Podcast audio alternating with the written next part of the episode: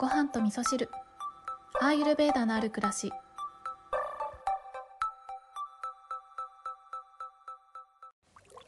こんにちは。今日はですね、えーちょっと前から我が家で問題になっていたテーブル事件のその後のお話をしたいと思います。えっ、と今日から聞き始めたという方はこのエピソードの概要欄の方に前回の、えー関連エピソードをリンク貼っておきますのでそちらから聞いていただけるといいかなと思います。まあ大した話じゃないんですけれどもね。はい。で、テーブルが、えー今日ですね、業者の方が来まして、テーブルの足を交換するという作業をしてくださいまして、無事にやっとテーブルとして完成いたしました。いやー、よかったです。あの、そう、完成したんですけど、えっとね、ありましたよ。またいろいろと、あの、私に対してのお試しがね、あの、あったんですけど、もう私は大丈夫っていう感じになりましたね。前回のエピソード、前回というかそのテーブルのね、お話をさせていただいた892の回で、えっ、と、心と私っていうタイトルでお話をさせていただいたんですけど、その本当の自分っていうのがね、もうイライラの雲で覆われてしまって完全に見えないような状態になっちゃって、なんかもうね、大いなる一人茶番でもうイライラしたり、なんか悲しくなったりしたっていうそんなエピソードだったんですけれども、今回もテーブルの足を交換しに来てくださった業あの方がですね、あの前回来てくださった会社の方と同じ業者の方が来てくださったんですけど、えー担当の方は別の方がいらっしゃったんですよね。で、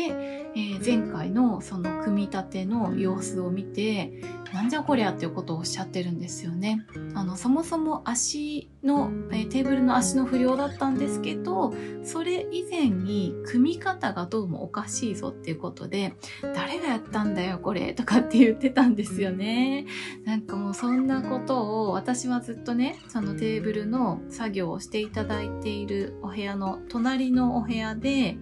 まあ声は聞こえてくるけれども、でも、まあ、あのーあれですね、ベーダ関連の本をずっと読んでたんですよね。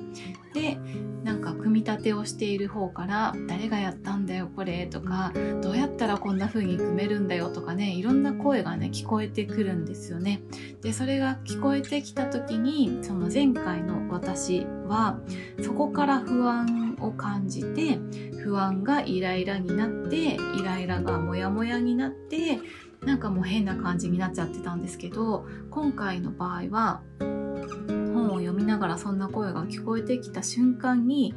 お、来た来た来た来たっていう感じで、来た来たお試し来たみたいな感じでもう楽しくなっちゃったんですよね。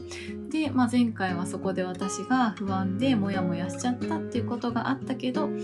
あの私はね心地いい私を知ってるもんっていう感じでそのイライラに巻き込まれることなく不安になることもなく、えー業者さんから私にお声がかかるまでね待ってたんですよね本を読みながら。いつ声かかるかなって思いながらね。でまあお客様っていう感じでねやっぱり声がかかりましてあの前回のこの組み立ての様子を聞かせていただけますかっていうことでね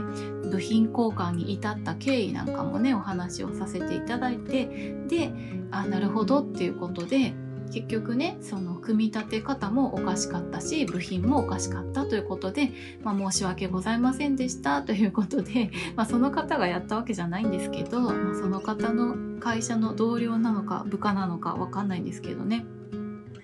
はい、まあそんなことがあってであの説明書ありますかっていうことであのたまたま私は説明書保管してたのであこちらですっていうことで説明書を読んでいただいてで正しく付け替えていただく。で、えー不良じゃない部品に付け替えていただくっていうことでちゃんと完成するっていうところまで至ったっていう感じですね。なんかもうこの間ずっと私はその心地いい自分知ってるもんってことで常にずっと心地のいい自分の状態にあるっていうことが自覚できていたっていうことがもう嬉しくて嬉しくて 楽しくて楽しくてずっとね変な変な微笑みをしてたと思うんですよね。そう多分業者の方はねあれなんかこの人なんかあんまりいい状態状況じゃないのに笑ってるなっていうふうに思ってたと思うんですけど本当にねその気分っていうのは自分の心の空模様次第だなってことをね感じたっていうことともう私はこのステージクリアしたなと思って次同じようなことがあってもきっと私の心のえー、空はずっと青空のままなんだろうなって思いながらねちょっと自分に自信が出たっていうそんな、えー、テーブルが完成しながら私の心の安定が、えー、定着したみたいなそんな ことが今日はありました。ということで皆さん気になってらっしゃったかなと思ってねテーブルのその後お話しさせていただいたんですけれども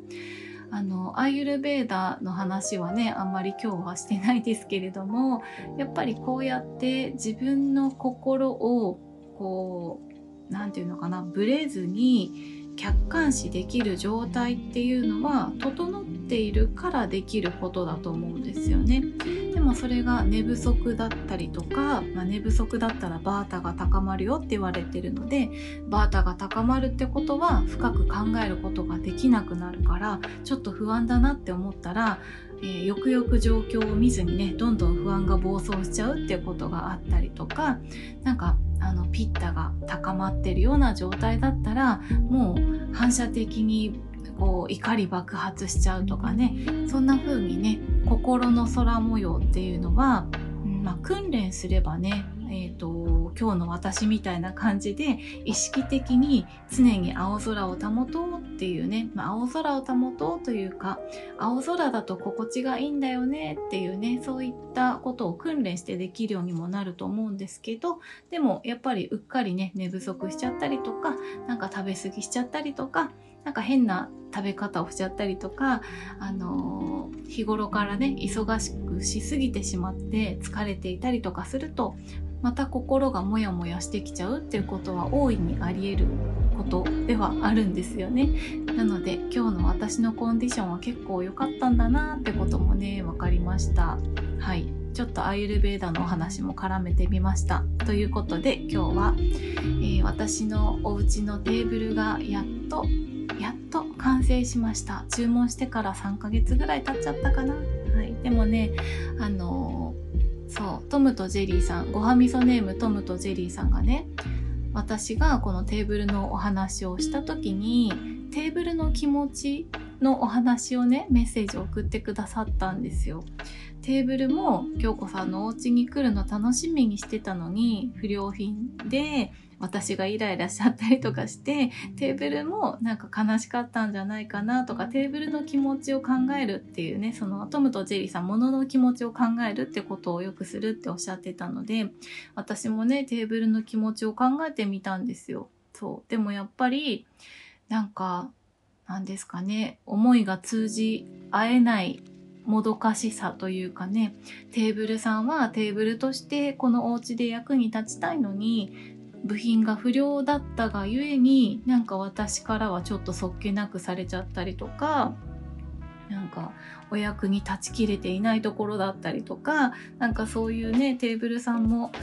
うん、モヤモヤさせちゃったかななんて私は思っていたんですけど今日その足を取り替えていただいてあのうちのテーブルはね、えっと普段はちょっとこう丸い形なんですけど真ん中がパカッと割れて伸びるタイプ伸びて大きくできるタイプを買ったんですけどあの足が不良品だった時にはこれ危ないから伸ばさないでくださいって業者さんに言われてたんですよね。だからそれもできずに本来の力を発揮できていなかったテーブルさんなんですけど今日は直していただいてもうこの伸ばす伸ばすっていうこともできてもシャキーンって感じでねどうですか私っていう感じですごくね誇らしげなテーブルさんになってましたねだからテーブルさんもすごい喜んでるなって思いながら見ていてねだからトムとジェリーさんのこのものの気持ちになってみるっていうのもとっても私の中ではねあの素敵な視点だなって思っておりましたはい。ということで、めでたしめでたしでした。そう、あの、基本的にね、このテーブルの一件に関しては、うちの2号さんには、あの、お家ではお話ししないんですよね。前回の、あの、ちょっと一悶着あったっていうのも、ちょっとテーブルの件でいろいろあって、まあ、詳しくは、ポッドキャスト聞いてくださいっていう感じで、直接は言わなかったので、まあ、今回のことも、あの、2号さんにはポッドキャスト聞いてくださいっていうことでね、一言で終わらせようかなって思ってます。はい。それでは皆様、今日も良い一日をお過ごしください。今日も聞いていただきましてありがとうございます。